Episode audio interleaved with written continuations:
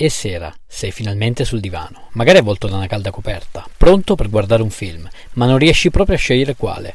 Posso aiutarti io a trovare quello giusto per te. Sono Davide a letto e questo è Film sul divano.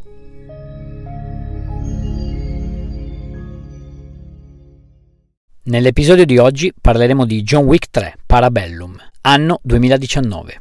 Lo potete trovare su Netflix. Nel cast abbiamo sempre Keanu Reeves e Lawrence Fishburne con l'aggiunta di Halle Berry, la bellissima Catwoman. Dieci minuti dopo la fine del capitolo 2, John è in fuga perché ha una taglia di 14 milioni sopra la sua testa e la scomunica da tutti gli hotel Continental a causa dell'omicidio di Santino D'Antonio, membro della Gran Tavola e ucciso appunto da John in uno degli hotel Continental.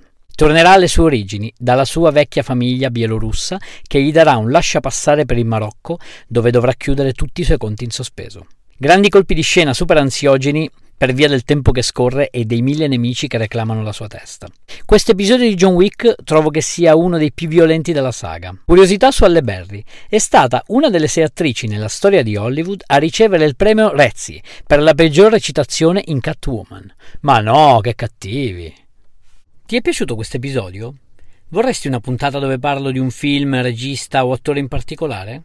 Fammelo sapere cercandomi su Instagram, sono Film sul Divano. Rispondi, commenta e sarò felice di accontentarti. Ciao!